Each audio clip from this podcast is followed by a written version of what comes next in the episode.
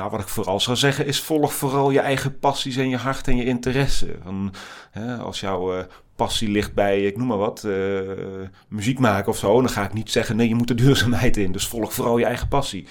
Maar om het dan toch binnen de context van dit onderwerp zou ik zeggen: van ja, werk mee aan die betere wereld. Um, zie ook in dat de toekomst toch ligt. Hè, dat die energietransitie die gaat er op een of andere manier komen. Hoe dat precies vorm gaat krijgen, nou, daar zijn we met z'n allen bij, zou je kunnen zeggen.